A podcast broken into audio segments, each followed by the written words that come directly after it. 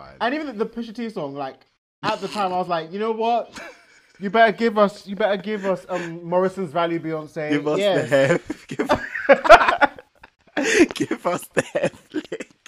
Give us a bit of Cheryl Cole with some spice.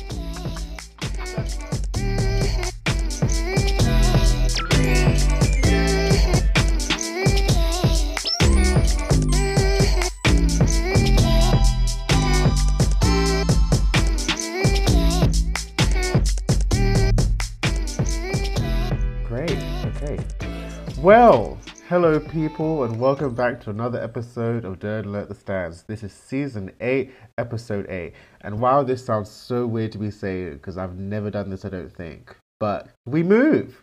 Anyway, so you're here today with me, Chopper, and Nicholas Terrell. Seem forgetting the order and the scheduling of how Eden rolls out this introduction. But we're here. Um, so yeah, Nick, how are you? How's life?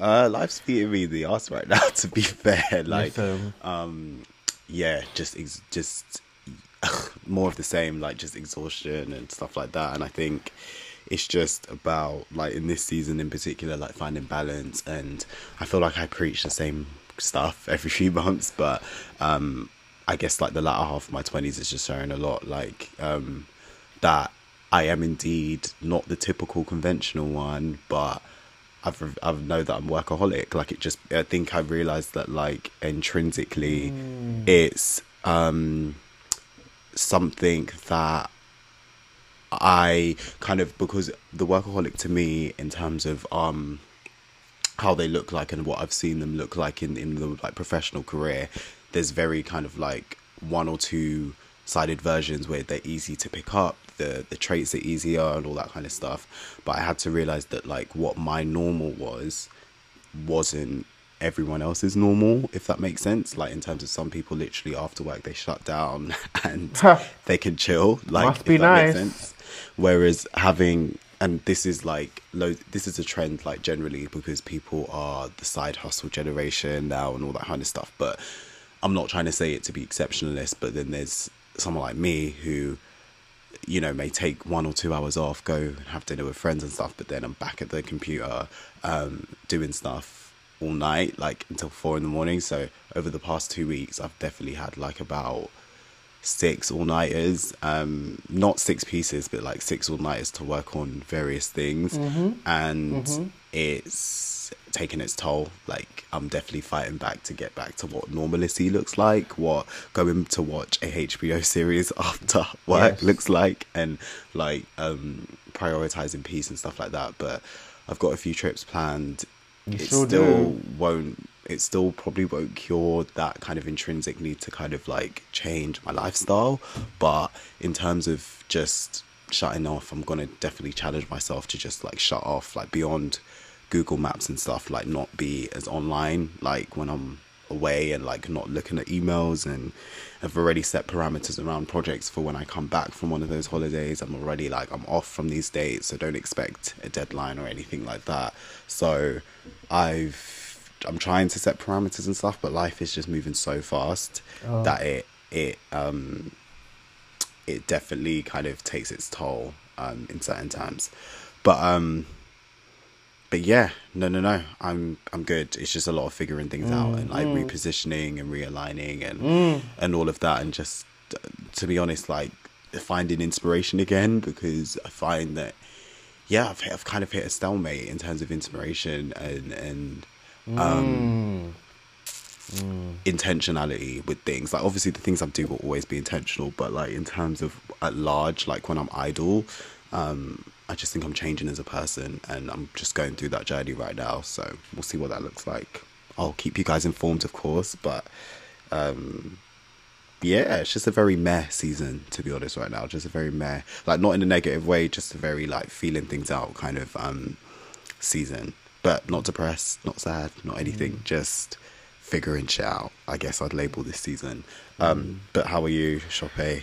You said a lot of uh, a lot of timely stuff that I can echo, and that has been that I've been going through this week, that I've been thinking about this week, but also things I've been thinking about just in the last few weeks. So likewise, I too life is just kicking my ass um, in all directions. Um, there's just so much that is happening, but so much that is changing at the same time, and so much I'm having to think about and really weigh up and mm. dissect and discern for myself and how will that affect things going forward, blah, blah, blah, blah, mm. while under the massive crane of capitalism. Yeah. I'm going to say it again abolish the office. I'm going to say it again. But no, every. Uh, a lot of what you said I relate to because um, I do have um, a trip coming up soon. I'm sadly yes. not, sadly not three, but you know it's it's fine. I'm definitely gonna have to balance work and play on some of those. So, yeah, um, so please do not envy that. yeah, so I, um, I'm going away soon too, and I'm yeah, I'm I'm looking forward to it because now I now like these next few weeks are going to be ghetto as fuck, but um, I know that I'm going to have that time to just really just shut down, switch Unwind. off, enjoy myself, yeah. but also yeah, I'm going to use the time to like really reflect and assess, you know, mm. my life really, like you know what I'm doing and what I'm choosing to do or what I'm allowing myself to do or why am I thinking I have to do certain things or why am I making certain decisions and not just even in terms of uh, work stuff, side hustle stuff, like just everything Life. because yeah, it's yeah. all it, it's all interconnected. How you do one Fact. thing affects the other thing, like whether it be your personal life, work life, friends, whatever, mm. dating. It, it's all interconnected. So I feel like it I've absolutely been, is. I feel like I've been going through. Oh well, I'm, we're all constantly changing. Like that never stops. But I feel like I've changed like three times this year. Definitely know that like my tastes and stuff are changing, and like my principles again. And your limits. Like, I just think yeah, my limits and my princ- my principles and like. I, to be honest with you, like I wasn't even going to bring this to the podcast, but I'll bring it. Like the other night, like I was just talking to a friend, like we went, you know, we went and sat down and got drinks. It was really impromptu. Um, we went to like a talk, and then afterwards, like just spent the evening like catching up. And I just realized like how healing it is to like really understand like what it is that is bothering you and like really sifting through your thoughts to like understand that because when we first sat down it, was a clusterfuck of madness like literally just like I'm ang- not angry, but like I'm frustrated. Mm. There's a mm. frustration there, mm. but I don't know where it's from. Mm. And like I mm. know that there's these certain prongs that are influencing things, but until I actually like sift through it a little bit more, I was like, this is what's pissing me off. Mm. Like this is the or these are one of the things that are pissing me off. And then I like get to the core of things. I just think time, like I'll never forget, like this article I read last year about time. It was like a really long read, like it was amazing.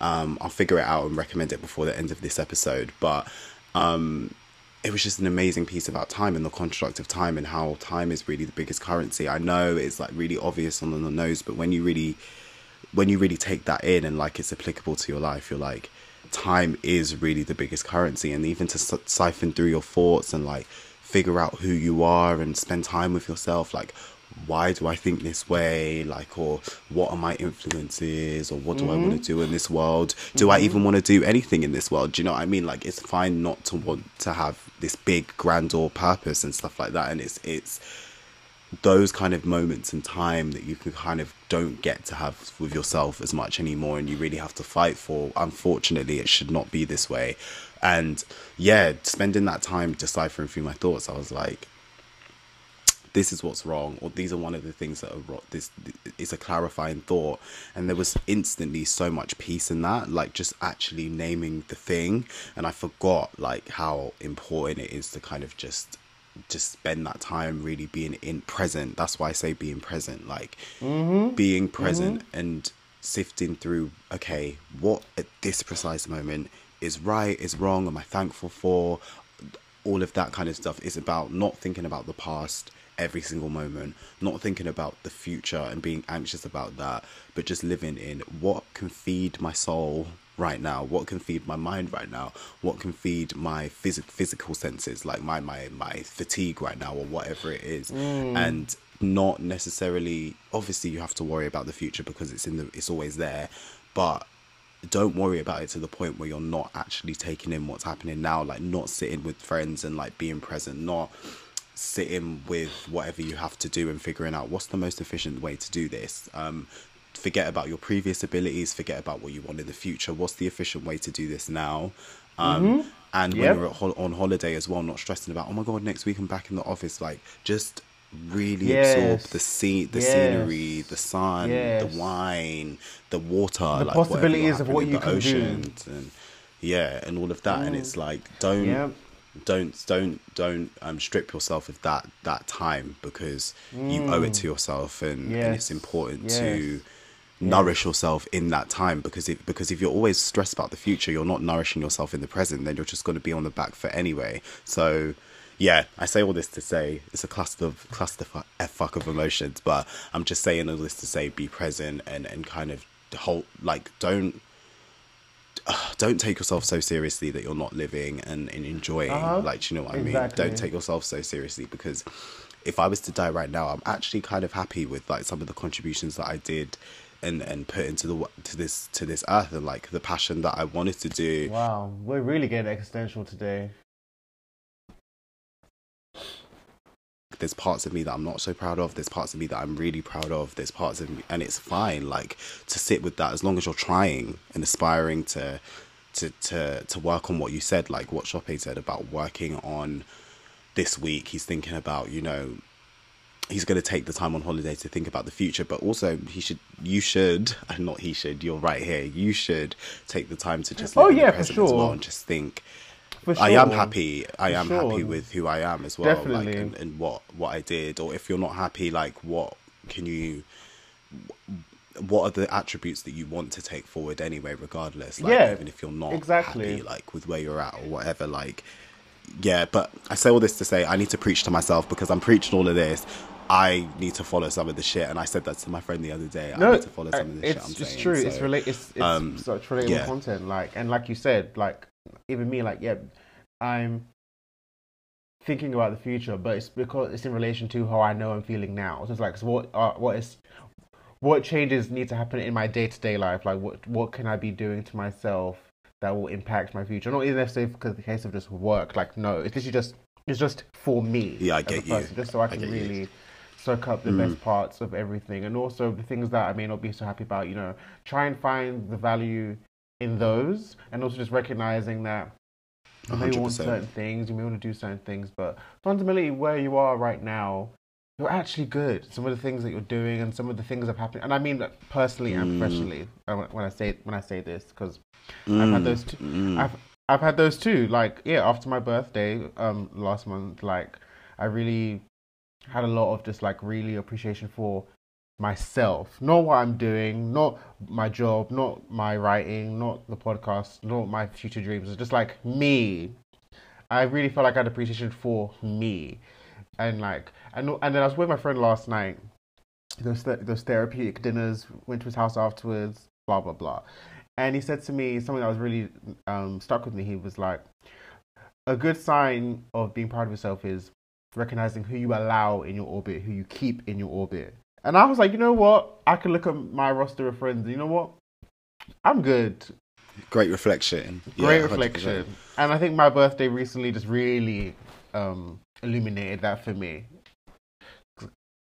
environments that you go into like when it's you know someone's birthday or like someone's christening or like marriage or whatever like and you sometimes you feel on edge you're like oh like there's friends you know that feel like this or there's you know certain groups that feel like that.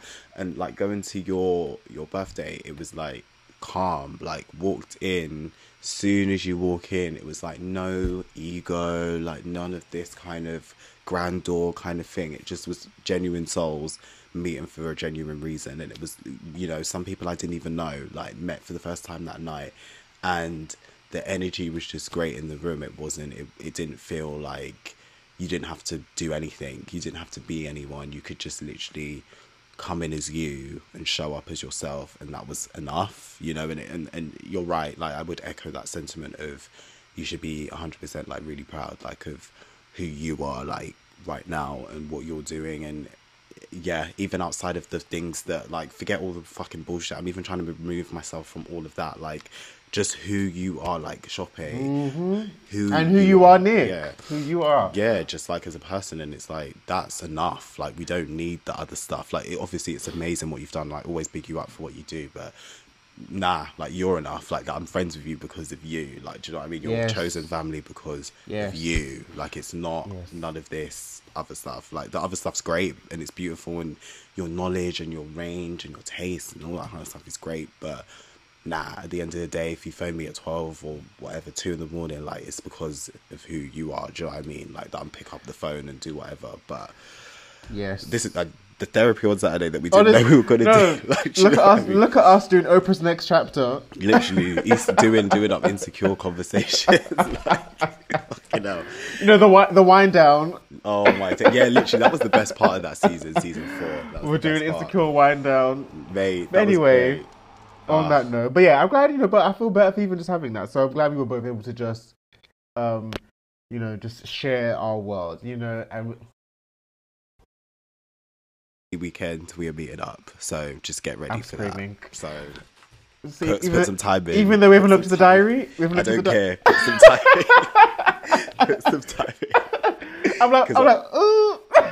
Yeah, we'll make it work. Okay. we'll make it work. And also, before we continue, obviously, want to give our love to our third limb, Mr. Eden Mackenzie Goddard, who is currently resting, relaxa- relaxating. I'm going to say, I'm going to Mary J. Blige the word, relaxating, yeah, replenishing his spirit, nourishing his soul, resting his brain, and enjoying himself. And, like, you know, yeah, giving him the grace, the time to to rest. live his life, do Yeah. his thing, um, you know, spend that time with himself. But anyway, let's get into the show. Um, we have a few topics, um, and yeah, so I'm gonna go over the listens now. Now, now.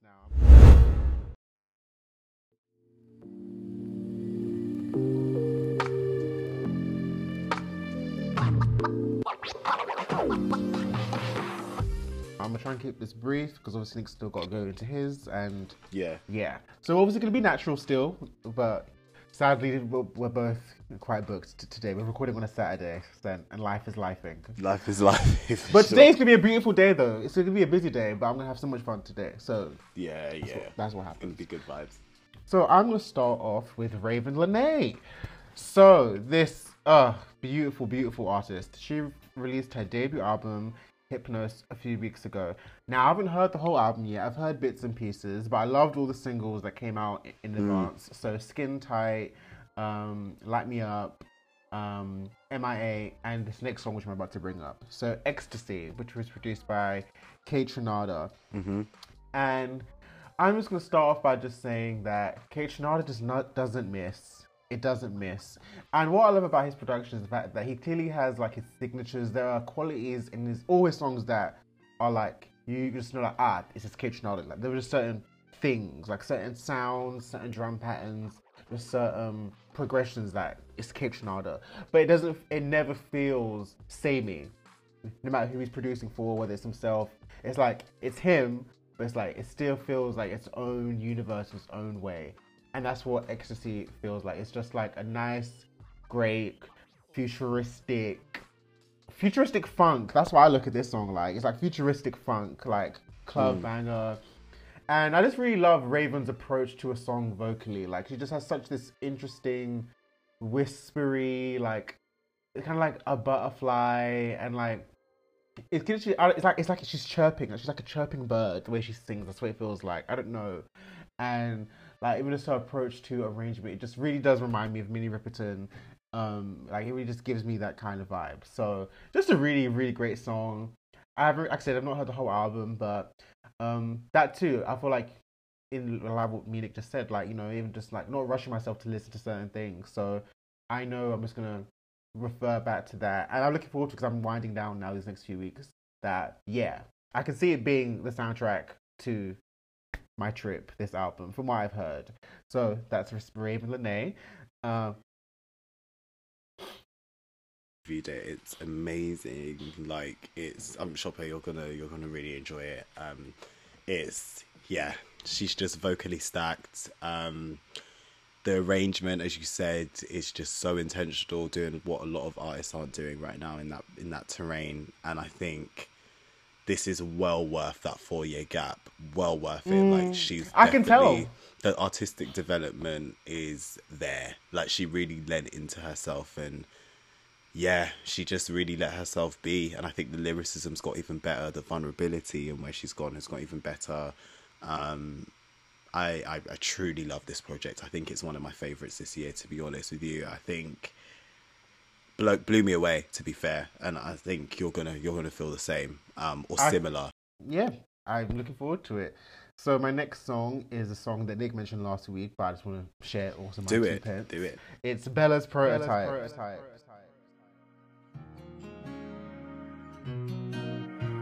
Sons of Sonics.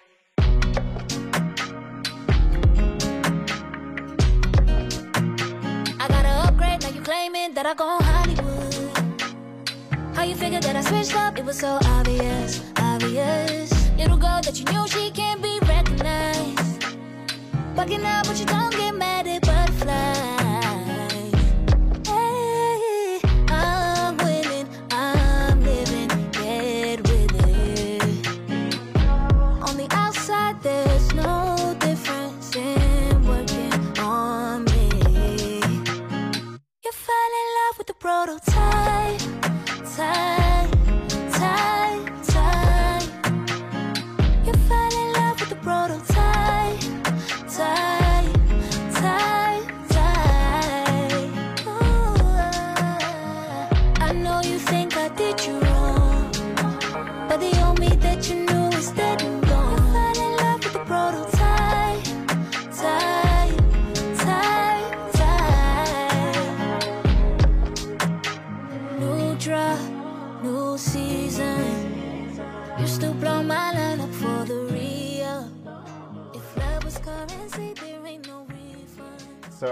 Also so Eden and Nick they sh- they they gassed the song last week how much they love the song and I am joining that number. I love this song. It's such a great song. Mm.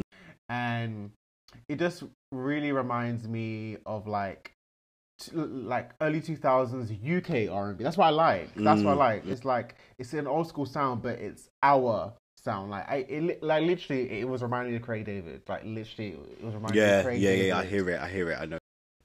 Like I was getting a bit of Craig David vibes. I was getting a bit of like Darren B vibes. Remember him, guys? Remember him? Remember him, guys? What It kind of reminds no, but it kind of reminds me of that. Cause we was, when we talk about Channel U, we was talking about obviously grime, but you know there was there were a few a few two two R and B songs that we would get on the Channel Yeah, Sky we would. Yeah, yeah, yeah, yeah. that you know had their own little thing, like you know. So like you know you had Darren B. Who was who was another one? Um, Taio Cruz before he went to Dance Poppy. Like you know Taio Cruz early songs. Yeah, again like i think a lot of people forget he has a really strong catalog like early to like mid-career kind of catalog i think he's really strong like he's re- he held us down he actually did hold us down in that red one moment Yeah, and he was but even before that the Yeah. bebo r&b channel u r&b days like That's what I'm saying, I just like wanna know. all of that i just i just want to oh my god yeah yeah yeah yeah and that's and those are the kind of songs Yeah. that I was thinking of when I heard Bella's songs. It was like, and also even just like groups like uh uh, it was like I kind of go even got like some Mis-Teeq kind of vibes. Yeah, like it, so like yeah, it's not when I say it was even that garage R and B meld, which is what you're talking about with Yes. Craig David and, and Mis-Teeq. Like 110 percent is there, and I think that that element and side to our R and B can always be reinvigorated, especially in this era of the. But it's not done enough, I think. of that. Yeah, I think there's a there's a potential for like a whole lane and stuff like that. I think even the group flow could get into some of that Yes, as well. like, definitely. yeah, I think definitely. yeah, hundred percent. Definitely, because we obviously, you know, naturally, when you think about oh, 90s R&B, 2000s R&B, we go back to the Americans, which obviously, but we ourselves, we have our we own, had a moment. We yeah. have our own history. We have our, like you know, we had we had Damage, Mm. um, we had Mis-Teeq, we had the Honeyz, we had Jamelia, we had Lemar, you know, we had Huge, Fu- yeah. Fundamental, yeah. you know. Um, you know, even you know, even cheeky Jav- Javine had a bop, a bop or two. She she had a bop. Pop idol. You know, the Girls Aloud member who never yeah, yeah, she had a was. little- she- did she Yeah, release she- that? She released that album, no? She was Yeah, an album, and, and, it, and it had bops. Like the, Yeah, the, it did, it did, sla- it the song "Real Thing" iconic. Yeah. nah, she she definitely she she could she she was easily could have been a part of that moment if the industry Allowed. you know allowed, allowed for her it. to be. Yeah, she was definitely she she was talented. She, And she, was, really she had a great voice. She, could She should have won that pop idol season. I, I did Well, watch that. They didn't want a black girl Girls Aloud. So Yeah, like, they definitely. She, I mean, like- won. Should have got. Yeah, she definitely should have got into the group. But Yeah. yeah, But yeah, so that's what it rises. So I just I love the song, and I'm just really excited for Bella. Like, and also just UK R and B. Like, there's just so many dope artists now, and it's just so nice to see that. And I'm not gonna complain about oh they could be doing more, could be bigger. It's there's so many structural things, infrastructure things that are out of my control. But it's just nice to see that people are clearly flourishing and that spaces are being made. Yeah, the music is is like it's just good. So, and I've been on Bella for a few years now, but like she's really like I really feel like we're about to see her best period musically. I I feel like I really feel like we're about to see a good season in her life in her career right now. So so next up another UK R&B, but this is from something that might surprise you, and I'm gonna kind of do a Nick thing here where I talk about something that's not out, but I'm gonna guess it because I just can't. Ooh, I'm excited. Too much. So this song that I'm about to talk about, that song is out, but I've also I've heard you've the heard album. more. Yeah, you've heard more. and yeah, so this next song is Eliza, Heat of the Moon.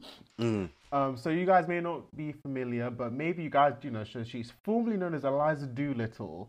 Yeah, So she was in, in like the late 2000s. She was like one of the UK pop girls, and she had a few top 40 hits. Like just really making like commercial pop music. It had elements of like like indie and ska and folk and stuff, but it was very, it was very uh white girl with black hair in the late 2000s. Like you know there was there was a moment like you know like. Kate Nash and them, them Yeah, that people. wave. Yeah, that yeah, yeah. that era of people. Which, by the way, I say this with like with love because Kate Nash had bops and bangers. But yeah. It, the music was quality, like for Yeah. the most part. Yeah, I'm talking about that time in life, like you know the ting tings, you like you know, you know Not that that era that era in British pop music for so Eliza Doolittle was part of that, um, but she rebranded like four or five years ago as like a completely like R and B soul girl, and she released a project in 2018 called A Real Romantic, which is I'm gonna say it, it's fucking phenomenal.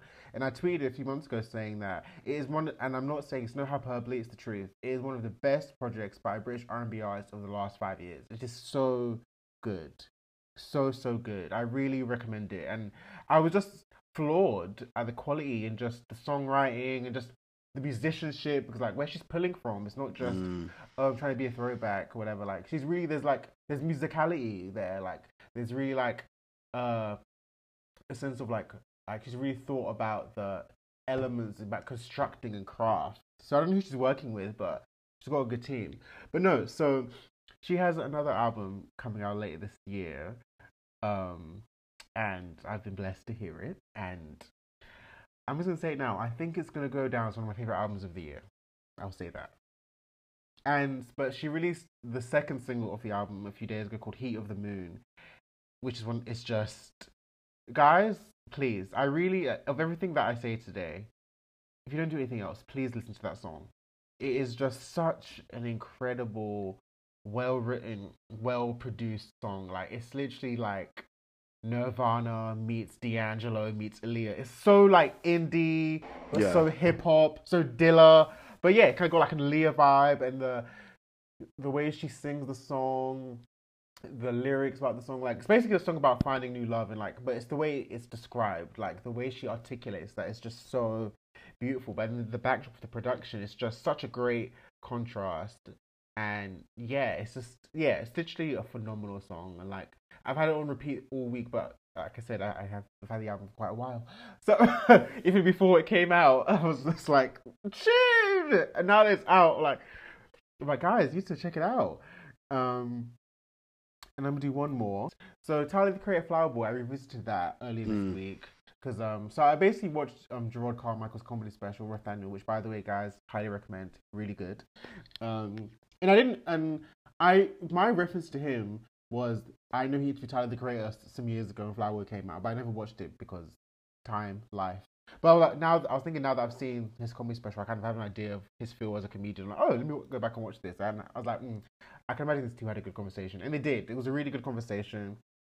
And yeah, it just kind of led me to revisit the Flower Boy album, and just and still five years later, just what a great a great body of work from Mr. Tyler. Like he really did the damn thing. It's holding up well. It's aging so well.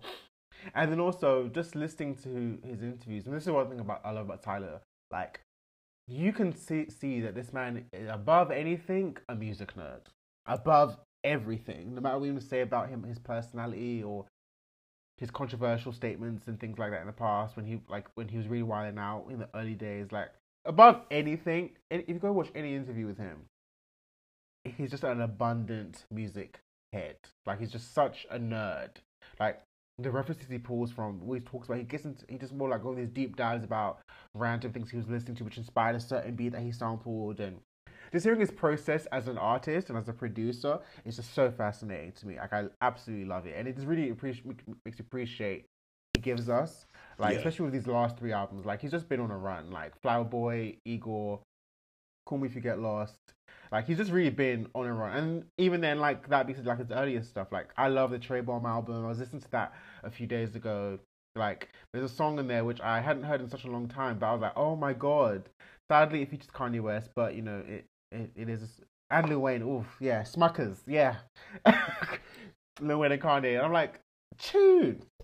And then also, just what I love about Tyler is that I always come away with something to discover and want to educate myself on. So he was talking about how like there was a certain song there which I can't remember now was inspired by he sampled a song by this band called Can and basically he basically was talking about how he went through a period of just listening to a lot of like German experimental rock music. And I was like you know what? Let me have a little Google. And I did like a little checking out because like uh, you know you know me researcher um, historian trying to be one day whatever whatever the Lord wants for me. And yeah like Kraftwerk Tangerine Dream Can because he said he said that that's what Portishead listens to. If you guys didn't know, I love Portishead. Absolutely love them. So I was like, oh, let me see what he inspired those guys. So I'm gonna leave it at that. Tyler the Creator, Flower Boy, Ravyn Lenae, Xtasy, Bella Prototype, Eliza, Heat of the Moon. That sounds amazing. Like a really good mix of songs and kind of genres as well. I think it's good. It's really good. Um, so I, I actually like weirdly enough, um, didn't listen to a lot of music this week just because of the deadlines that I've been doing and stuff like that. I think it's just been a whirlwind of a week. Um, but in terms of what like Shoppe said, obviously I listened to Ravyn Lenae and all of that, and I think that project was super amazing. Um, can you tell I'm stalling right now? I'm stalling because I'm going back to my listens last week to see if I um covered this song. Um, but no, basically, what I will say is that I'm going to talk about it again. Um, I'll talk about Dreezy's Hit Girl, um, which was released independently um, and via Empire as well. So it's Dreezy Sound slash Empire. Um, it's produced entirely by Hit Boy. Um, Hit Boy, this is the first project he's produced entirely for a woman in rap, um, which is a great feat, and I think he should do more of it. Um, I'd love to hear something with Latto as well. I think he could do great work with her. Um, but I'll go I'll go on record and say that um, this is one of the best projects in, in hip hop released this year in terms of generally and for the women in rap. Um, I really, really miss Dreezy, and I will always, always, always, always provide space to listen to her because one thing she is is a lyrical beast. I think she is like incredible, and she is an artist who can actually. I know that there's the R&B community are kind of annoyed at this moment in time where melodic rap like is a thing but I think Dreezy pulls from that kind of Dej Loaf era of music where I think it works. Like it actually works. Like she can do a bit of R and B influences as well and hold her own in that space a little bit. I'm not saying she's a powerhouse vocalist at all, but she can. There are vocals there. She can sing. Like it's fine. Um, so I think when it's done right and appropriately and in to her taste and her class and stuff, I think she can mix the two worlds. Obviously, she's primarily a rapper, but I think for a rapper, she can experiment too, and I love to hear that from her. But um this project is like 10 songs long Um, Future's on it, Jeremih's on it, Coi Leray's on it, which weirdly enough, I think Coi Leray and her work well together on. It's called Balance My Lows. It's towards the end of the project. Um, I just think the production from Hit Boy, and I think it's being a producer who's been in this industry for decades at this point. Um, I really appreciate how he's pivoting and reinvigorating, you know, the musicality of Nas, you know, for example, in in the last couple of years, and just working with the kind of newer school of rappers as well, as well as kind of safe terrain too. So I think this was really unexpected to kind of see Dreezy and Hit Boy kind of come together, but looking at the aesthetics, looking at the visuals, it's a really good proposition. I think Dreezy as an independent artist on Empire now, um, it's she's still rolled this out really nicely, really seamlessly. She was on LA Leakers recently, killed the freestyle. She always kills the freestyle, always goes viral. She did go viral with this one as well. Um, and you know what? It's weird, right? Because um, with the whole Jack Harlow conversation, um, which he spoke about last week, he did at LA Leakers, um, and I just I had to kind of step away from it, and I was like, yeah, he's smooth. You know, Jack, one thing about Jack, he is smooth on a production. However, listening to Dreezy and Latto's, I went back and listened to Latto's because um, she did one five months ago or so, so beginning of this year and late last year, one of those two, and.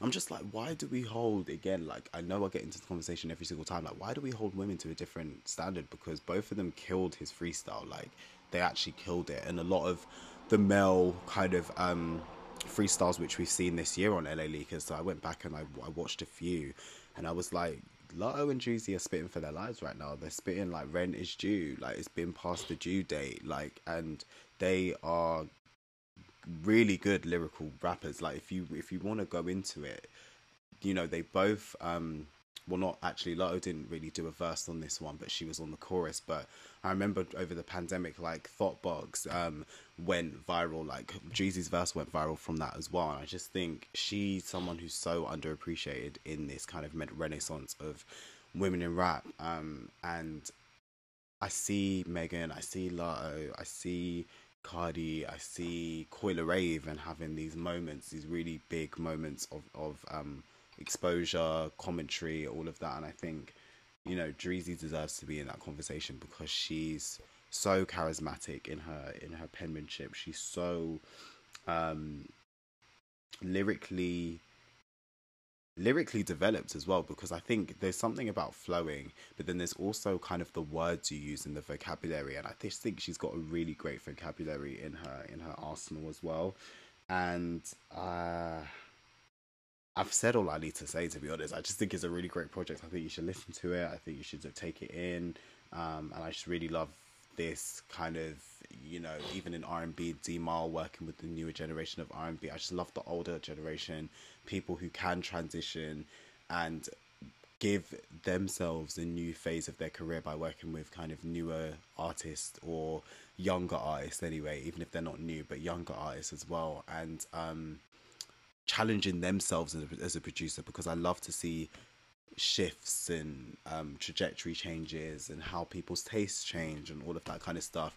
Watching Mary J. Blige, for example, and her career evolve is beautiful to see, like how she changes as an artist. So on the producer side of things, I love to see how you know someone like Hit Boy changes, someone like how Swizz Beatz changes, some like how Diddy's palette changes over the years, um, how Rico Love's palette changes over the years, like just so many different um iterations of who I've seen grow up as producers in their own right, having the tags and just hearing them like, okay, they're plus 40 now, they're 45, 50. Like, what does that look like? What does that sound like? Who are they giving to now?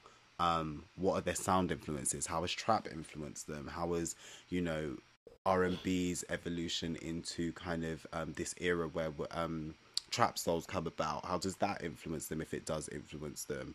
Um, and yeah, just how how does that kind of how does that kind of reinvigorate their palette? So this is a great example of the old meeting the younger um, and experimenting. And I just think the visuals, even the the cover, you know, Hit Boy's on the cover behind her. I just love it, and I love that she called herself Hit Girl. She's like, I can stand toe to toe, and I am that girl. So um, yeah, she proved herself throughout these ten songs, short and sweet, great release. Um, what else did I listen to this week? Do you know what? Honestly, guys, I feel like that's it. Like, honestly, it's been And a that's really, fine. Yeah, it's been a really like, isn't.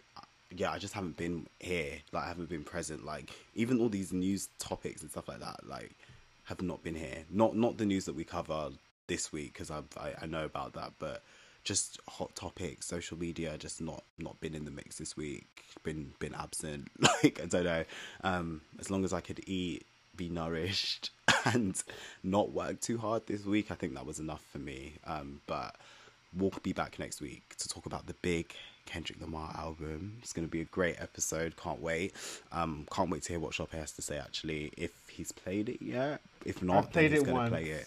Okay. so I'm gonna have to really immerse myself with it over this this next six seven days. Yeah, which I'm glad yeah. about. That's fine. That's fine. I think it's great to listen to things when it's not a hot topic as well. Like kind of let things die down, and when you've got space and capacity, really. And Yeah.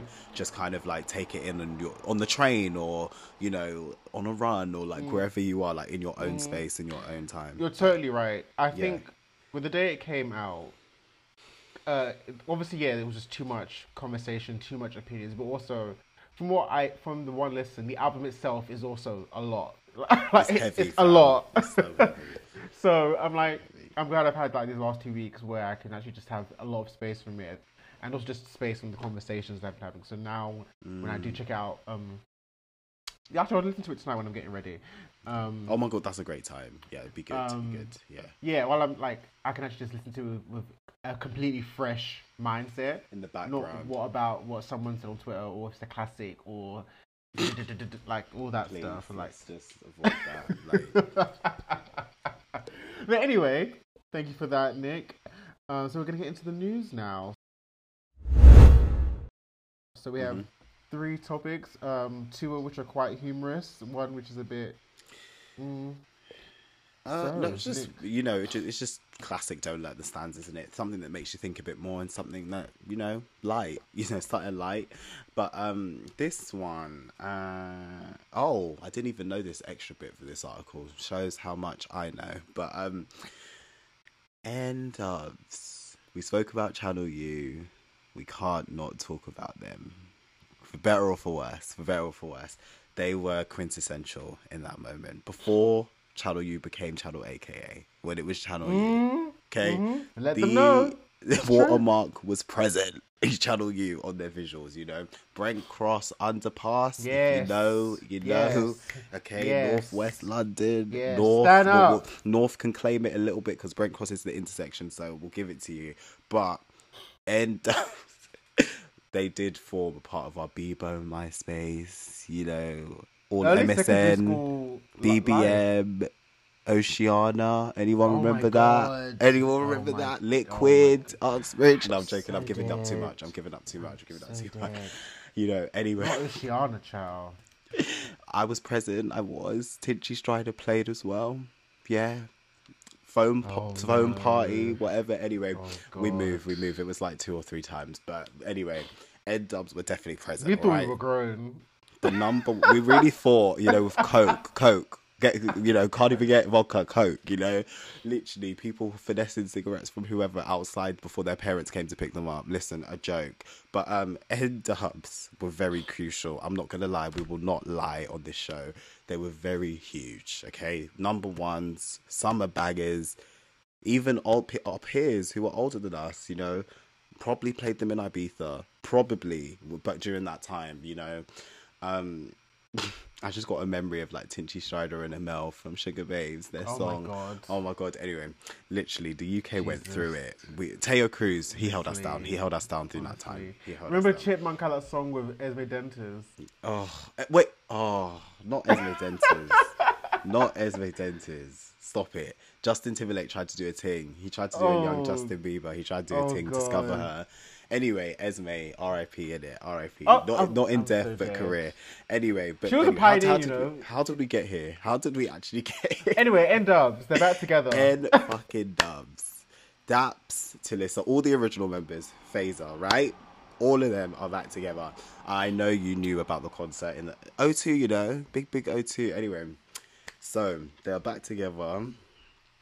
they announced the tour dates originally, and you know, some people shock and dismay or expectations, to be honest, because they were huge. They um they sold out. They sold out in minutes actually. I'm Um, surprised, and Just I'm and it was in in less than one day. Um, so it's crazy.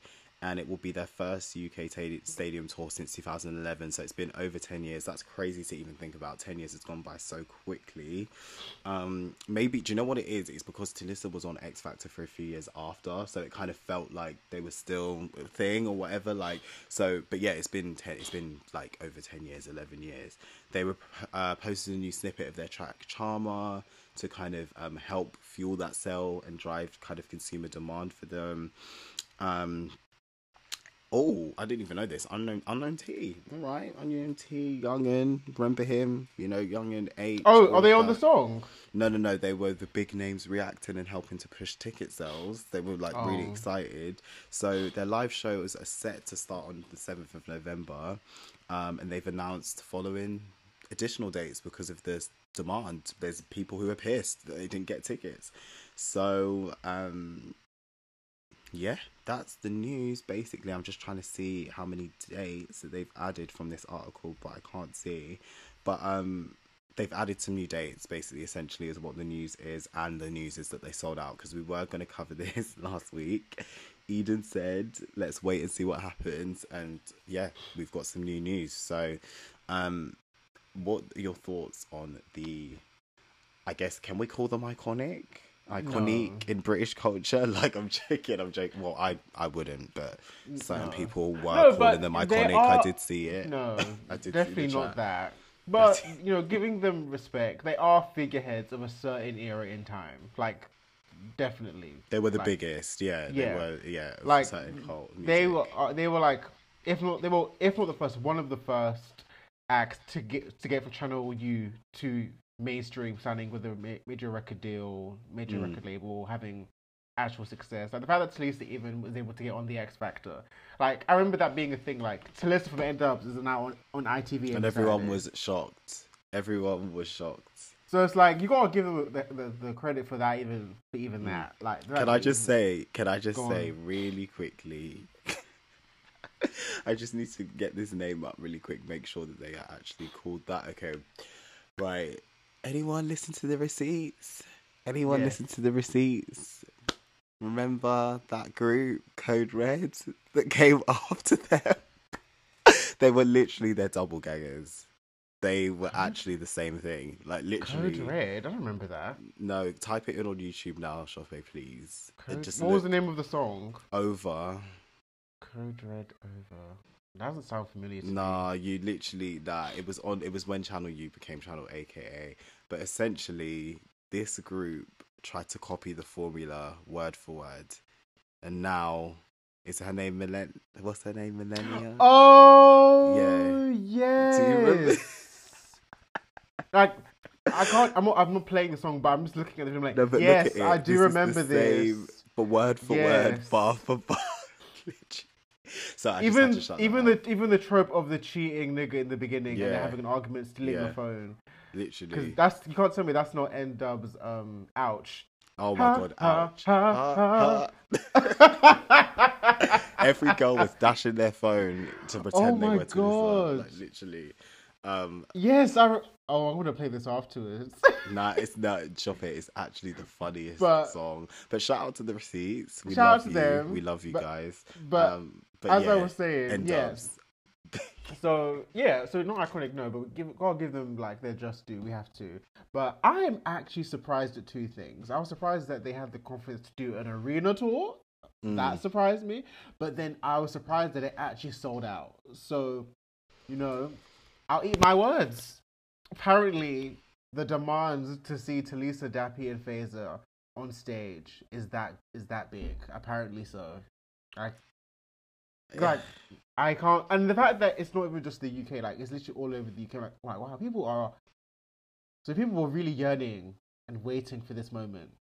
I mean, like I will not be there, but I will not be there. But you know, because I will, what I will say is that I do think, and this was a product of many other artists of that period. That once they got signed, the sound became very diluted, Awful. very diluted.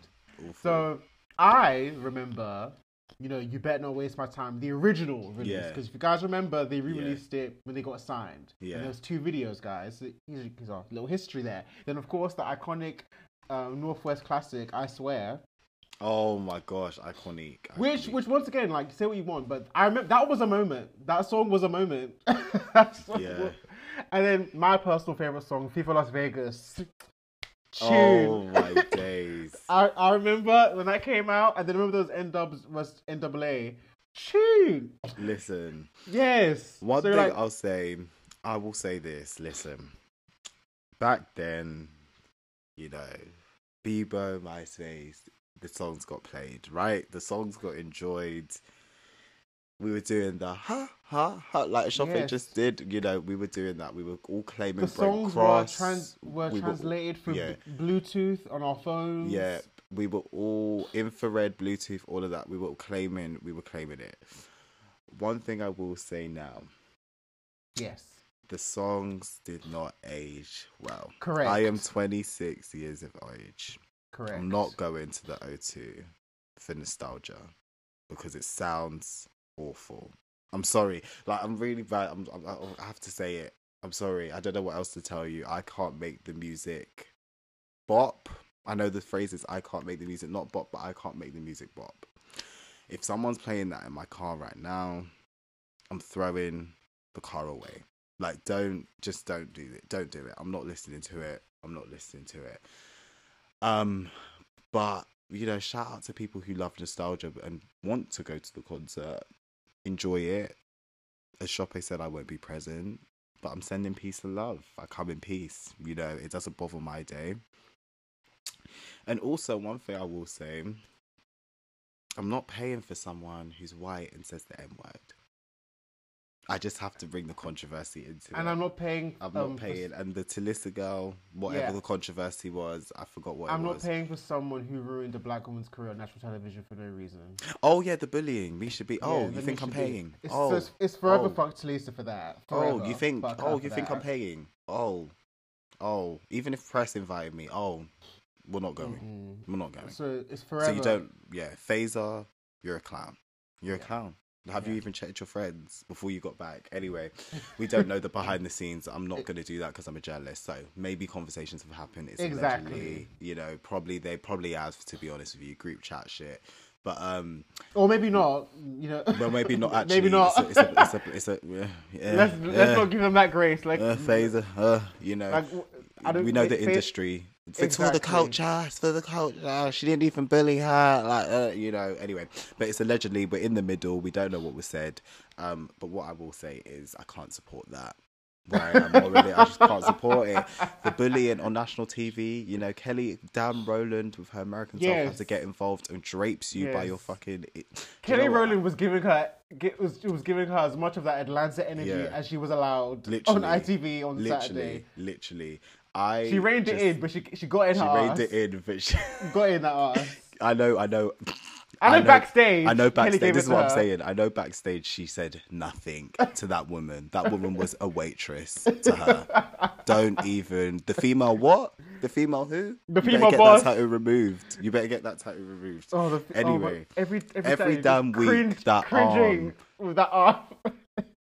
Listen, one thing I'll say about this one, this other, you know, perpetrator of racism, Cheryl Cole. Yeah, I will always call her Cheryl Cole. She's not acknowledged in Yeah. anything but Cheryl Yeah. Cole.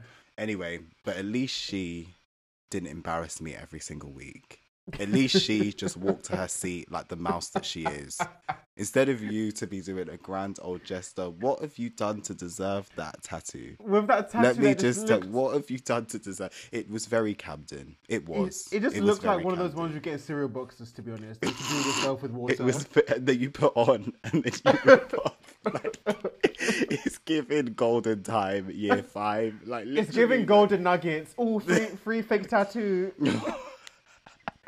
this do you know what yeah no no no while we're here we have to talk about we have to talk about what is the song's name when tulisa thought she could go to the united states and she recorded with tyga Oh my Up. god!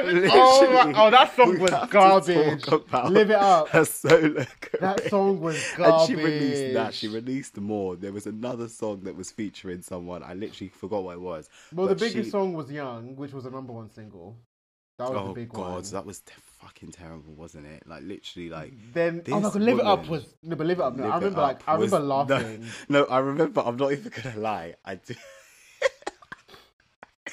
nah, your friend at that grape juice. I literally remember they covered it, and I was like, "What is this mess? Like, what is actually going on? Why? Like, Tyga, what was the check that big?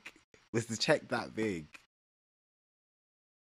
Listen, I'm even watching it after. But you know, but you know, that, but once again, but once again, that was a weird time. Like this is a complete side track, but let's not forget Pusha T has a song with Pixie Lott. So let's not. Wait, what? Wait, wait, wait. Huh? Yeah, Huh? yeah, Huh? yeah. I'm I'm good. I'm sorry, guys. You can hear the typing. Pixie don't a has a song with Pusha T, and it was around the same time as this Tulisa Tyga song. So clearly, the American, Oh, oh my So- god! Should... so the American rappers clearly were like, "Hey, we need to get." Do you know what? They saw Bad They saw a bag. They saw Alexandra Bad Boys with Flo Rida, and they said, "It's I want some of that too." to cash in." Literally, time to cash the fuck in. They ah, they saw, nah. But Nick, do you remember that song, Pixie Lott? No, I do. I'm looking at the visuals now. I'm like, this. Is... Pixie Lott really thought she was something, didn't she? She really did. She really thought she was. It was the Rita Ora before Rita Ora. That's that's what it was with Pixie Lott. Do you know was- what, what makes me scream at the beginning of that video? I don't know if you've seen it. The way she flicks her hair is just so awkward. No, I'm fucking loading it now. I'm sorry, guys. She was trying to like, she was trying to give like sex siren, it just came across as just like, it just came across as like. No, but this is what I'm saying. girl. She's literally Rita Ora before Rita Ora. Like the, her face, the expressions, it's the same thing. and It's the Pusha T same was thing. literally there. Nah, they literally tried to get a bag. You know, I'm sorry. They tried. They all tried to get a piece of the UK bag. That's all they wanted. I couldn't it have been fucking what's his So- name French Montana. Like, get someone else who actually like Honestly, someone that we don't push a fucking about. T. Like, Pixie Lott did well to secure that, you know, because not only is it an American rapper, that's a credible American rapper. do you know what it was as well? Ellie Goulding got her success, and everyone said, "I'm a try. I'm a try." Well, That's who what did, who happened. Did, who did Ellie Goulding do her song with? No, it's in like Ellie Goulding. Remember, she was broke through in America. She was like the Dua Lipa. Like she had a bit of success over there, and it was like She actually had the good UK music though. But... The UK girlie, yeah, yeah, she had good music. She's a she's a great artist. Like when she was in her bag, but um, in terms of um, Pixie and all them girls, they were just like, listen, let me try anything to get over. Let me just try and force it. But Ellie actually had talent. That's all I'm gonna say. The good. other two girls Yeah. that we just spoke about, Pixie, Tulisa no, no, Pixie, Pixie. had no Pixie Lott had a few bops. She had she had But she songs. just wasn't some a star, songs. was she? No, she wasn't, She just wasn't a star. She even looks like Rita Ora in this video. Like it's the same thing. Nah. I'm sorry. Pixie they, Lot, they replaced her. They replaced her. I won't deny that she had some songs, but she yeah, she, just no star quality, and she was just very Boring. average. and it Boring. showed in what happened to her career. But I will not deny "Cry Me Out." I will not deny. All right, fine. All right. I will not deny fine, that. Fine, fine. And even the Pusha T song, like at the time, I was like, you know what? You better give us, you better give us um Morrison's Value Beyonce. Give us yes. the hair. Give, give us the hair. Give us a bit of Cheryl Cole with some spice. That that time in UK music. No, it was fucking weird. It was fucking Wild. weird. Cheryl Cole released the albums, guys. Like Cheryl Cole. Nah, nah, nah, nah, nah, nah. It was scary. But anyway, any more N-Dubz before we move on? No, no, no, no. What I will say is shout out to. Uh, no, actually, there's no positive in this. You know, just like enjoy the nostalgia. That's that's all it is. Enjoy the nostalgia. I was about to say shout out for them for getting a bag, but you're racist. So shout out to the fans. You know, I hope I you hope enjoy. you enjoy. You know, but shout out to Misha B. That's all I'll say. Shout out to Misha B. But um, we will move on to the next topic, which is interrelated with music and labels and moves and you know promotional tools and all of that. Um, TikTok. It's driving these girlies a bit mad, isn't it? It's driving everyone a little bit crazy, and it's making me. You know that meme? Who are these niggas? That's what I'm. I'm I'm, doing this now. Looking at the clip, like who are these niggas? Like literally, because I'm seeing people with over four million followers on TikTok alone try this trend. It's getting scary. It's getting really scary. So we'll explain it for you. This is via Teen Vogue if you want to have a read. And then we'll get into another day's article which supports this, which will point you to really good long read. Um, so is her name pronounced Halsey? Halsey? Halsey. Halsey. Okay, Halsey. Don't listen to the music. I've heard the Same. songs, the public ones, but not really um, a fan. But Halsey, Halsey, Halsey. Halsey. Sorry, Halsey. Yeah. I'm really bad with names. Halsey. TikTok went viral last week, which she actually wanted anyway. Um, she's sounding off. She's sounding sad. Putting on her best Oscar-winning performance on the platform, allegedly telling everyone that the label will not release a new single, which sounds terrible, by the way. Maybe they were right, um, but until a fake TikTok campaign moment happens, she cannot release music, allegedly. So it's dated May 22nd. If you want to have a uh, watch, don't think it's deleted just yet. Um, but she said basically, I have a song that I love and I want to release it ASAP, but my record label won't let me. I've been in this industry for eight years. I've sold over 165 million records. That's a lot in this era. So well done for you for that. That's great. Um, and my record company is saying that I can't release it until they can fake a viral moment on TikTok. She captions everything is marketing, and they are really doing this to basically every artist these days. I just want to release music, man. I deserve better, to be honest. I'm tired. So, in response to all of this, the industry, myself, that's Pod, other platforms, all of us collectively said together, who are these niggas? And we said that this is fake. We questioned the integrity of this clip. And to be honest, she kind of told us in plain sight that this was fake because she said that she was trying to create a fake viral moment. So I feel like she was just putting a spoof on that. But I also feel like it speaks to a larger trend, Mm-hmm. which we are going to get into on via the day's article. This day's article is, and actually, Charli XCX responded to people posting her clip saying, writing a thread on, oh, the girlies are, you know, doing all this on TikTok. She said, nah, I was just having fun. Like, she actually quote tweeted and said, nah, I was just faking it to have fun or something like that. But the day's article is written by Tom Waits, I want to say. Wait, wait. Um, and it's called Our Record Labels Holding Musicians Hostage to Post Relatable TikToks. So, in the past couple of weeks, um, as well as that TikTok that we just discussed, we've seen some from Charli XCX and um, FKA Twigs. Um, there's loads. There's literally loads. Like honestly, there's a trend going on right now, so you'll probably find Florence and the Machine. all the time. Yeah, Florence and the Machine, talking about like saying that basically she just wants to release music. Florence in particular was the one in the TikTok, but um, yes, this is a new trend in content. Um, just basically kind of putting a dagger on the label and kind of spoofing them. However, we feel as people in the industry, well, I'm not going to speak for Shopee, but I feel like this is just a trend that has been instigated by the label themselves. Um, in order to gain attention to the artist as well. If you remember last year, um, Raye, the singer Raye, we covered this as well. Um, spoke about similar kind of things, not on TikToks, but she like she needed to get promotion to have her music released, and it was a genuine cause of concern. And she got, you know, out of her record label, and now she's independent.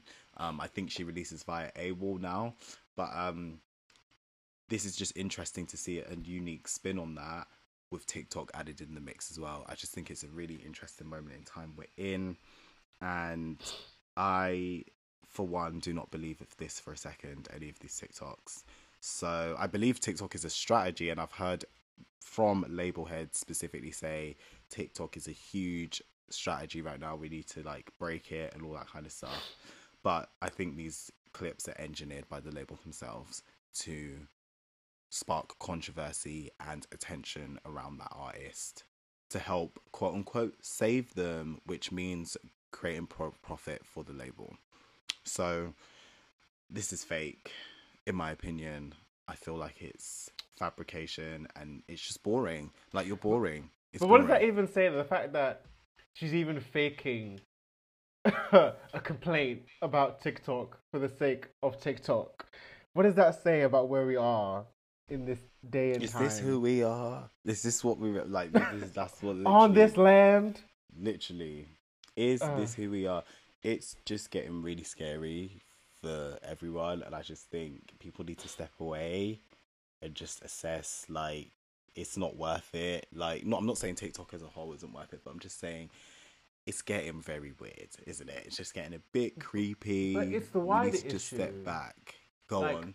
Obviously, like you said, this this case is, was obviously fake and to engineered allegedly. engineered. But even the fact of doing that, and like, obviously reading the article, now reading that FKA Twigs has been basically she gets cussed out by her label for not posting enough. Ch- Charli XCX.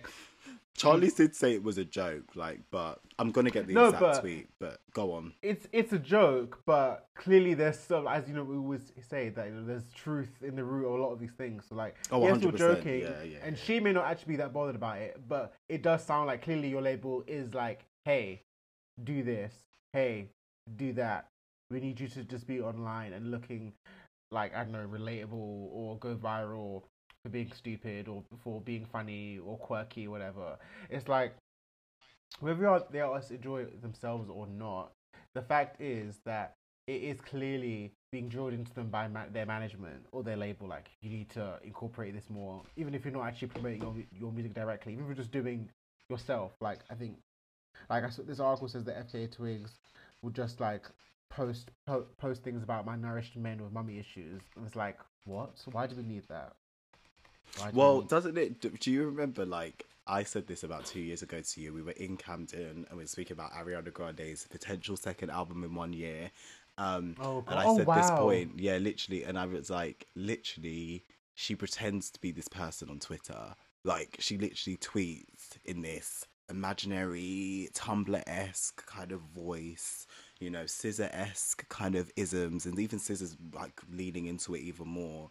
The kind of relatability moment, kind of like, oh, girls, fans, like, what nails should I get today? Or, you know, like, oh, I'm so tired, like with the font all weird and stuff like that. Like, I think it's obviously a marketing mechanic. They're trying to be internet girls, you know, and you know, e girls, internet girls kind of vibes, and hate the word vibes. Hate that I use myself, use that myself, but you know what I mean, like that kind of um framework. And I think this is just a modern iteration of it on TikTok.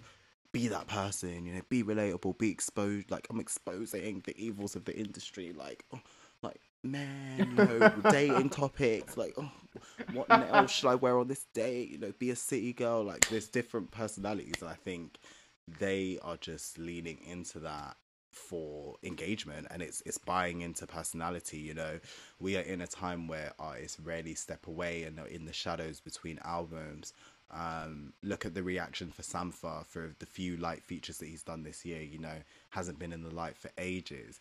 Um, whereas you know certain people well a lot of people have to be they can't go away and garner the same reaction when they come back so it is just that moment and it, it's sad and i think it's um it sacrifices from the art a little bit because you feel obliged to even in your off time have to be online and we, Mhm. we saw and i think the pandemic kind of normalized that and i hate the word normalize oh use that every day but i think it normalized that because that that was all we had you know people had to make content and they had to make music videos from their keep home the show on the road. yeah digital tours you know hologram tours with spotify and you know IG live all that kind of stuff. yeah so i think multiple things are happening here because the ariana grande thing conversation was before the pandemic right so this pre-existing be relatable be online was already there but circumstances forcing us online that's all we had to work from home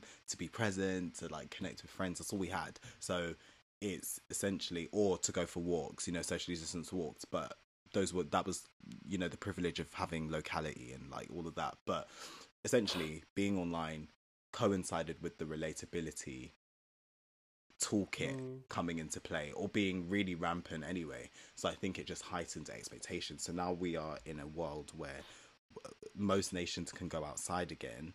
Um the labels are like hold on wait wait, wait a minute wait wait wait a minute. Where are those 10 tweets? Where are those four videos a week? You know four videos a week child probably like eight but where are those eight videos a week you know? And we have to keep the show on the road as you said um Shoppe. it's like that that's it's just unfortunate circumstances and i'm not not saying it's great. I'm not saying we endorse that mentality because it's just it's it's a burnout kind of mechanic but i am just saying that art is being sacrificed for the expense of having to be online and everything and it's just it's tragic isn't it you know Mm, but also, it's, it's there's two things I want to say. Like one, yeah go for it um, that TikTok strategy. There's nothing wrong with having it or implementing it. But Yeah. your label, as a label, you should be promoting it anyway. You should be working on ways to maneuver, push a song, regardless. Mm. TikTok is just an auxiliary. It shouldn't be the main event of your whole strategy. and that's what it's becoming headline. that's what it's becoming There's nothing wrong with using TikTok as a marketer. There's nothing wrong with that. Like loads Yeah. of people do it.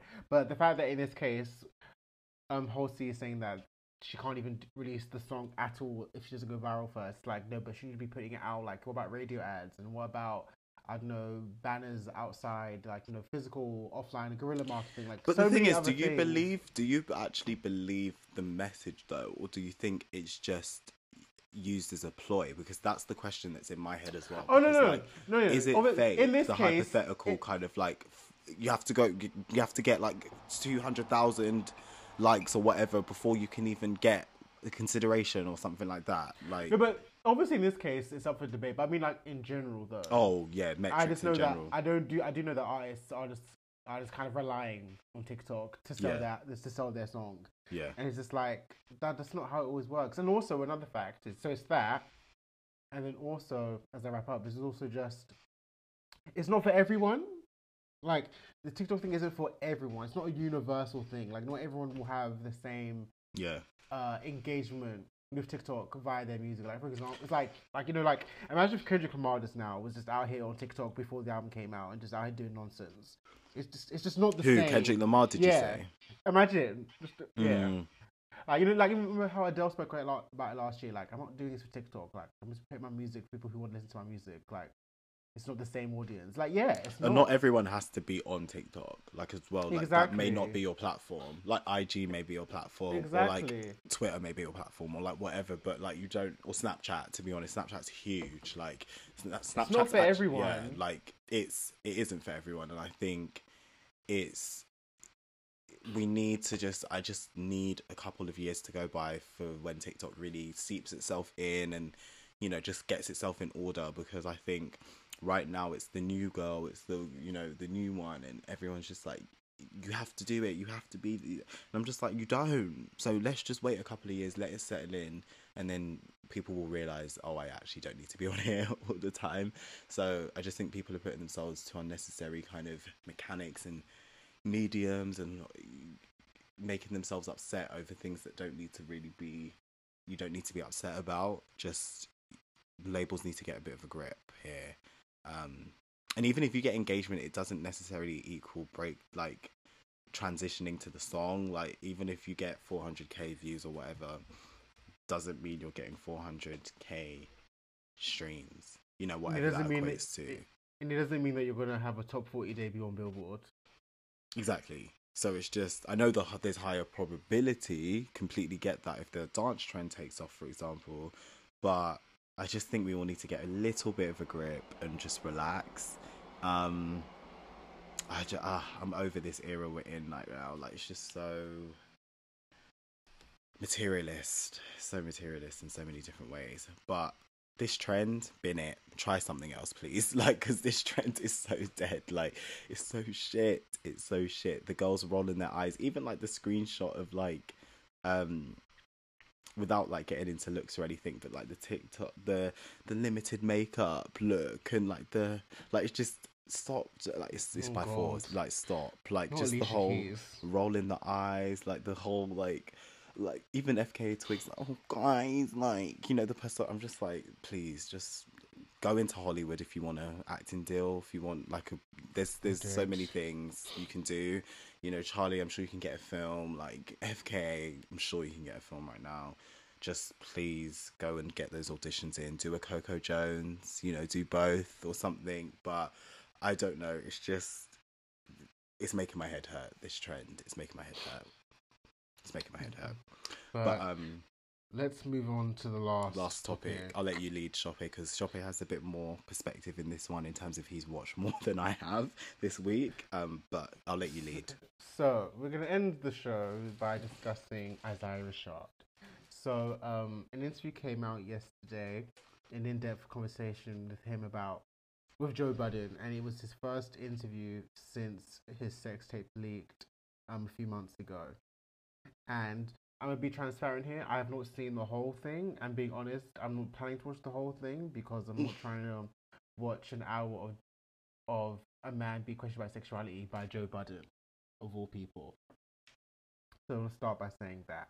Um, and Nick hasn't had the time to watch it either, but I did see some clips and and I have a general view of the situation at large.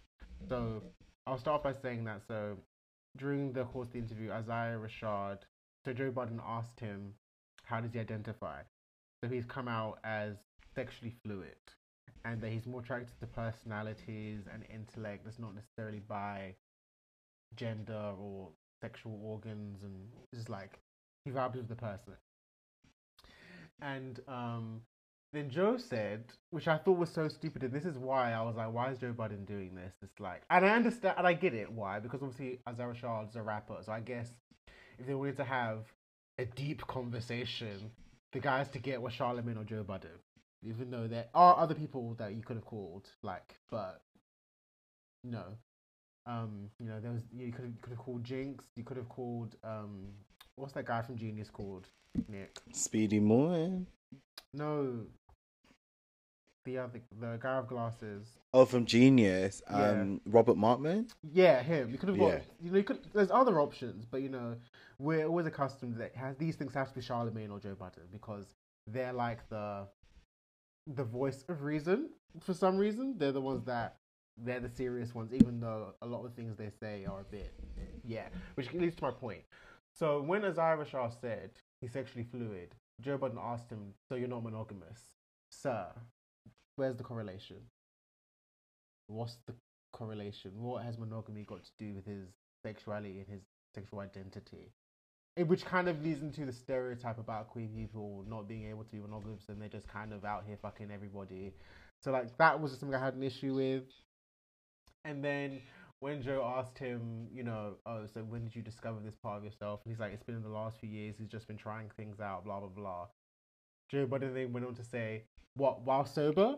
And it's like once again, it's like it's like it's the implications of what you're saying, and like yes, we can give grace because Joe Budden's ignorant, he's a straight man, all that. But it kind of just leads to my point, which is why I didn't think I wanted to watch the whole thing because it's just like for a topic this sensitive and for a topic that's very specific and particular. I'm not saying it had to be a queer person, but get someone who is who has done more reading and has a wider understanding of sexuality and gender performance and expression and all those kind of things. Because it's just kind of like, as I, I interpreted some of it, he kind of felt a bit awkward by some of the questions. Obviously, he was prepared to talk about it, that's why he was there. But the, some of like Joe's responses were just like, like I no, I, I was gonna say they're harmful. Like, no, they're not. They're harmful, steeped in ignorance, and I don't think that was his intention. I don't think he was trying to be harmful, but it's just like it just kind of elucified, elucified like why you shouldn't. Yeah, it should have been someone else. But what I will say, on a positive note, is that I do think that this is a great thing overall, and I do think that it will be interesting to see um, how the journey and the conversation around sexuality in hip hop continues now in light of this happening. Now, there are other factors in place because I, I will say that you know as much and as much as he's had a, an outpouring of love, an outpouring of grace which he deserves, which he needs, and as has even said, he's not p- pressing charges against the person who leaked it because he's just focused on getting his mind right. Like his grandfather died like a few days after the, the sex tape leaked, and it's like a lot was going on, and he crashed his car. So, which is so heartbreaking to hear that his mind was just put in the ringer like that, like all that to be going on at once, and have the public just talking and talking and talking. Like it's just it's just it's so heinous. It's just so so disgusting the way this kind of culture um permits itself. It's just like it's so bad. Like because if this man killed himself, what would have happened? It's just so dangerous. But anyway, but um, so I do think it's good. I do think it will be it's a, it's a great step. But I wonder what this will mean. But that being said, I look at him and I'm thinking like, yeah, Lil Nas X, he still gets he still gets hell, he gets hell from people, and it goes to the ideas of like you know, you're allowed to be queer, but it's like how you're doing it. You know what I mean? Obviously, Isaiah Rashad, you know, is masculine presenting. He's not necessarily flamboyant. He doesn't really employ overt sexuality in his videos and that kind of thing. Whereas obviously, Lil Nas X is really out here unabashedly just being himself and you know really giving that imagery and the lyrics as well and obviously he's a massive superstar so but seeing how he's treated Wait, like, who? Lil Nas X Oh, okay. Yeah, yeah. comparing how he's treated but whereas clearly like he's still getting a lot of visible and public homophobic retorts onto what he's doing whereas Isaiah Rashad's not getting that. And it's just like so like where's the difference? We know why they are. But also it relates to the fact that Isaiah Rashad is not a mainstream superstar either. It's like if he was like a bigger level artist commercially would things be different? But I just wanted to you know as Nick says nuance. Just wanted to bring that perspective there. Um and hopefully you know you guys can enjoy the conversation. But Yeah. um, yeah, so that's that's my um that's my thoughts on the conversation really. So I'm happy for him. I'm happy for him. Happy Mm. that he's in a great place, and I'm happy he's just been taking time. Like he did say, like silver linings that Yeah. his family have been able to be closer as a result of this. They've been able to come together. He's in a healthy relationship. He's been working on himself, and also rec- recognizing the the transience of even his sexuality. He's like he said at the moment he's sexually fluid. He's still like he said he's still reading and researching about where he where he actually fits on the spectrum. So those are my thoughts. So yes, I didn't watch the whole thing, but hopefully that's a decent analysis of the situation. Yeah, yeah, yeah. I think it's important to kind of for him to still be here and him to still be healthy. Ultimately, I think that's what was concerning when that clip first leaked as well. And I think, you know, it's none of our businesses. It's, I think it was the wrong person for sure. Um, and I just think that there should be more consideration when there's um certain conversations going on. Um, but obviously we know that this kind of we know that pop culture in general isn't about specificity. It's always just about the look and the visual look and st- and everything like that. And i know why he probably would have gone on a joe budden um podcast to discuss that. I think he was trying to reach a specific community. Mm. And i think there was probably ego and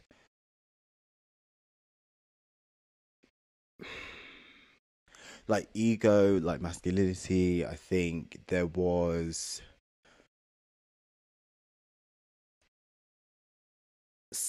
I don't want to say something to prove but almost like a line in the sands that i think he potentially might have wanted to draw. I don't know whether he seeked it out or budden seeked it out but i think when that opportunity presented itself there was a lot of consideration of who the audiences would be and that's potentially why they were they went with that option.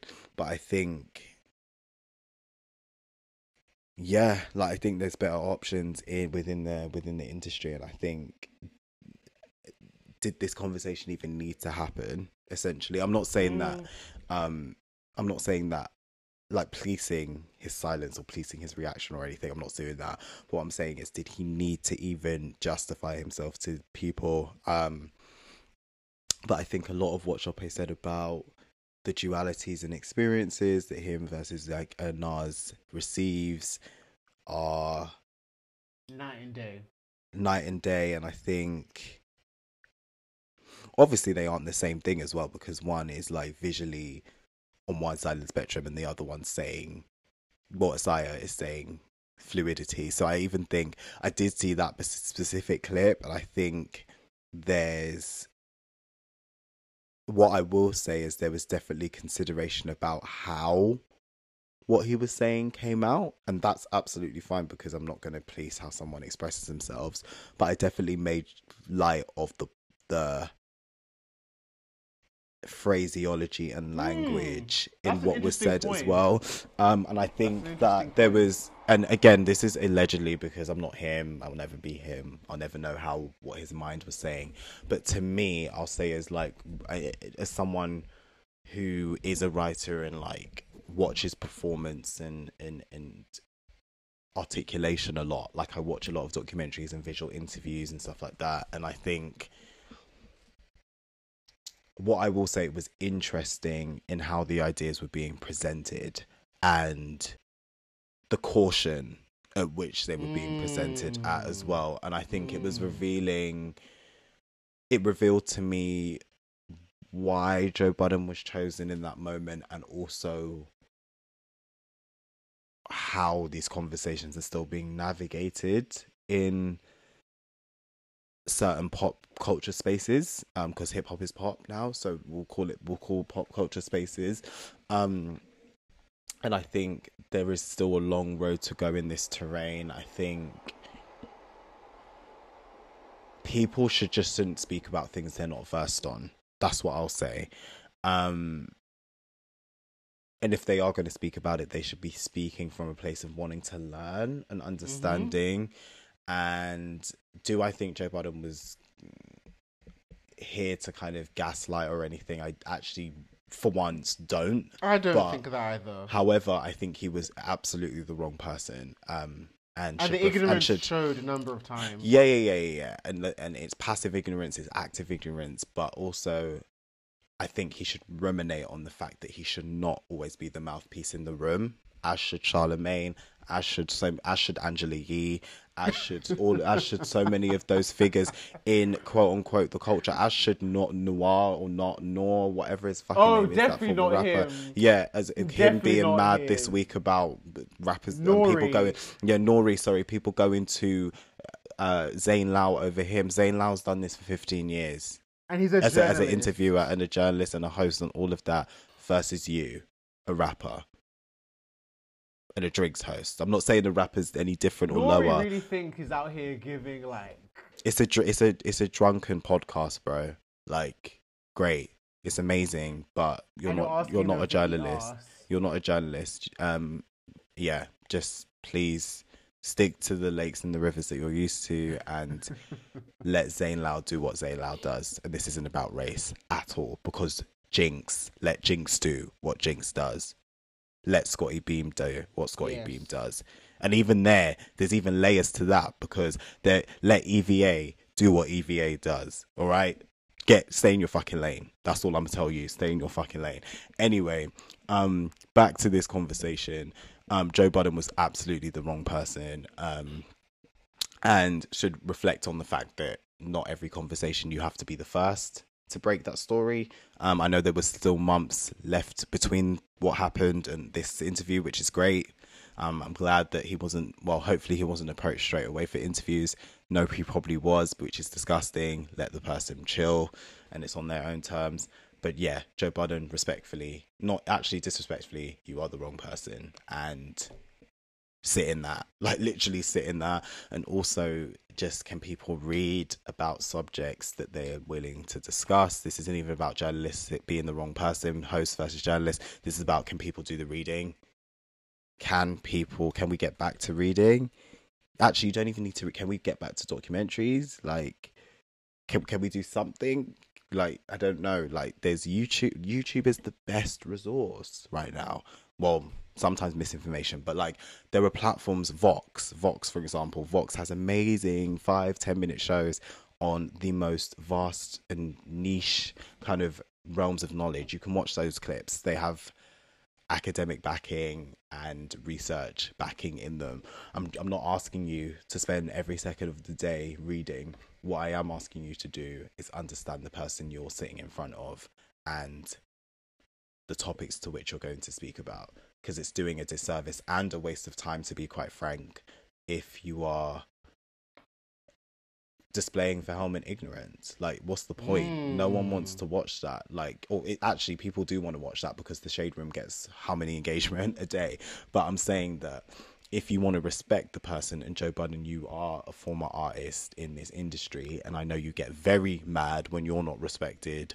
Very mad. that and Nori's two hour two hour podcast dedicated to how mad you are when you get violated. Um, why you violated other people by not showing them the decent amount of respect to meet them in the middle to have this conversation. You met them about fifteen percent of the way. Meet them fifty percent of the way. Anyway, I say all this to say my main concern and primary concern is Isaiah Rashad and his health um, and his mental health, and I hope that that is front and foremost, um, first and foremost, sorry, front of mind in everyone's heads. I hope that you know as we move forward, this shouldn't even be a conversation. If sex tape leaked, whatever it is, you know, it's a sex tape. Like it should just be treated as that. Um, obviously, we're going to take years to get to that, but um, I just need people to grow up a little bit. Like it's so like I'm I know like obviously everyone didn't get access to the same books growing up or the same resources or the same friendship groups to expose them to different types of people, but I'm coming on to 27 now. Like I really don't have the patience for this anymore. I really don't. Like Google is right there. I know it's not free. Sometimes people have to pay for phone bills and shit, but listen, most of you who are listening to this podcast have jobs. Use the internet at work to figure it out. I'm telling you now, just figure it out, please, because this is getting boring. And these people don't have to educate you. That's another thing as well. In these conversations, Isaiah does not have to educate anyone. Like, he doesn't have to meet you in the middle. Doesn't have to be like, this is the thesis of XYZ. And as Shope said, he's even still learning himself. So, how can I teach you about something I'm still learning about myself? Do better and fucking come equipped. You're meant to be the expert in the conversation. People call Joe Budden a journalist. They call him a journalist, like literally. And He he, calls said himself a he calls himself a journalist this week as well. Like what I'm telling you is, if you want to hold yourself to those standards when you're talking about whether in written or um, audio form or visual form, know what you're talking about. Like what the fuck? Like I've got a, I've got a panel in two weeks. I'm going to do the research to make sure I'm versed on what I'm talking about. Like fucking hell. Like this that we are in hell in this thing called quote unquote the culture which i still don't fucking understand. With the bar is in fucking hell. Like what the fuck are we doing? Like uh. fuck me these fucking podcasts. Like literally like what the hell? Like anyway this is a whole nother rant. Mm. Uh, because i'm on a podcast talking about podcasts so let me shut up. Anyway But I, I, but I want to thank you because you made a, a very salient points about the the language and phrasing of what Isaiah said and how that would impact reactions and. you could tell he was being cautionary Yeah, yeah. Because I do think you're right. I'm gonna say it very quickly yeah before we go, but I do think you're right. I do think what would have happened if he said he was gay or bisexual versus fluid. I Mm. think the reactions or how uh, even Joe might have reacted, even how Twitter may have reacted would have been how the blogs different. took it how the blogs were taking it. Like fluid, obviously, by the word, it's a very you know all-encompassing word. It can mean different things. hmm Whereas when you say like gay, bisexuals, like those are you're putting parameters around yourself. You sh- they're not parameters, but the society will put them on you. you yeah Specific words. So thank you for making that point because that's actually I didn't think about. It, but you're right. That's actually very a very good point. Um, and thank you for dragging Nori because yeah, he annoyed me too. Yeah, sorry about the. I I didn't mean to name him wrong. So sorry, Nori. Really sorry about that. Didn't listen to you when you were a rapper. Barely listen to this show now. Drinks Champs. I will say that there's huge success in that platform. So shout out to you. I was watching a bit of Tank's interview, so I did give your platform engagement. I did, but um, you getting mad over what, my nigga? Like, shut the fuck up. Journalists versus podcasters. I'm not saying one is better than the other, but what I'm saying is one has more parameters around ethics and actual things that you have to tick off, versus one is just a free form platform. Please stop comparing yourself. Please. Please. Whether it's getting back to the music, quitting this podcast, or whatever it is, stay in your fucking lane. If you want to be a journalist, there are many courses. in multiple countries across the world. Take the course, or actually, you don't even have to take the course if you don't want to. Do the desk kind of time, do the internships, do the shadowing MIC, at Vulture, New York Times. You're in New York, I believe. New York, like so biggest funny. hub. Like, no, honestly, I'm just like people My guy like. said do the shadowing. No, I'm just saying, like, no, I'm being, no, I'm being dead serious. Like, no, shoppe, shoppe. There are 30 year olds in uni. Like, you can do it. Like, I'm telling you, like, honestly, people want titles without putting in the work. Like, do the work. Do the and I Yes, hate to be that advocate. I hate to no, I hate to I hate to be the advocate of like capitalism because I don't want to fucking do the work. But literally, like, do the work, please. You're not a journalist. You're a podcaster. You've Get done amazing hours. fucking work. You've done you've done amazing hours in podcasting. Two hours Tank's interview. I'm here right now. Three hours, almost three hours. You've done three hours in one interview. You are a podcaster. You're doing the work as a podcaster. But please, you have not done any work as a journalist. Don't ever do that. Don't ever insult yourself. Joe Budden, you have done no work. Everyone loves what they do. You've done the work. Do the As work. Molly-Mae would say, we've all got the same 24. No, I'm joking. I'm joking. I will never be those fucking boss babes. Like, forget that. Oh my but, God. um, That, n- no, sorry, that debate. Video is so funny. Do the work. like, she's such a fucking idiot. no one wants to work these days. As she says in Calabasas after having two cocktails. Literally, oh like, god. I can't. But yeah, do you know But what? anyway, thank you Shout out, yeah, big up, big up, big up the podcasting scene. People who actually make intentional podcasts, um, and don't make stupid claims without backing it up. Because we can have the fun podcast. Actually, there was a Nella Rose one I watched the other week. We love Nella, and I fucking will always fucking go up for her. She's great, and the podcast was good. But that girl knew her lane, and when she said some problematic stuff, she said that. Noir, Nari, whatever, whatever the name is, Nori, whatever. You don't do that. You're drunk, off of Ciroc, licking people's asses. Literally. And talking, and uh, uh, this will be the last thing I say.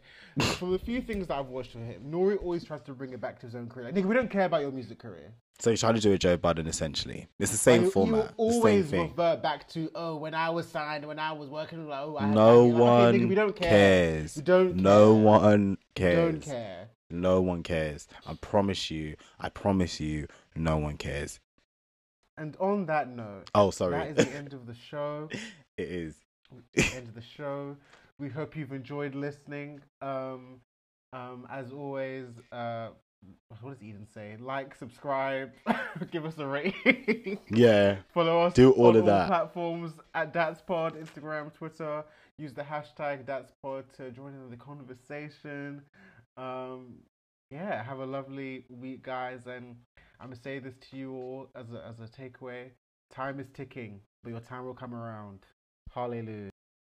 From the few things that I've watched from him, Nori always tries to bring it back to his own career. Like, nigga, we don't care about your music career. So you're trying to do a Joe Budden essentially. It's the same you- format, You the same always thing. revert back to, oh, when I was signed, when I was working, like, oh, I had No money. Like, one nigga, we don't care. cares. We don't No care. one cares. don't care.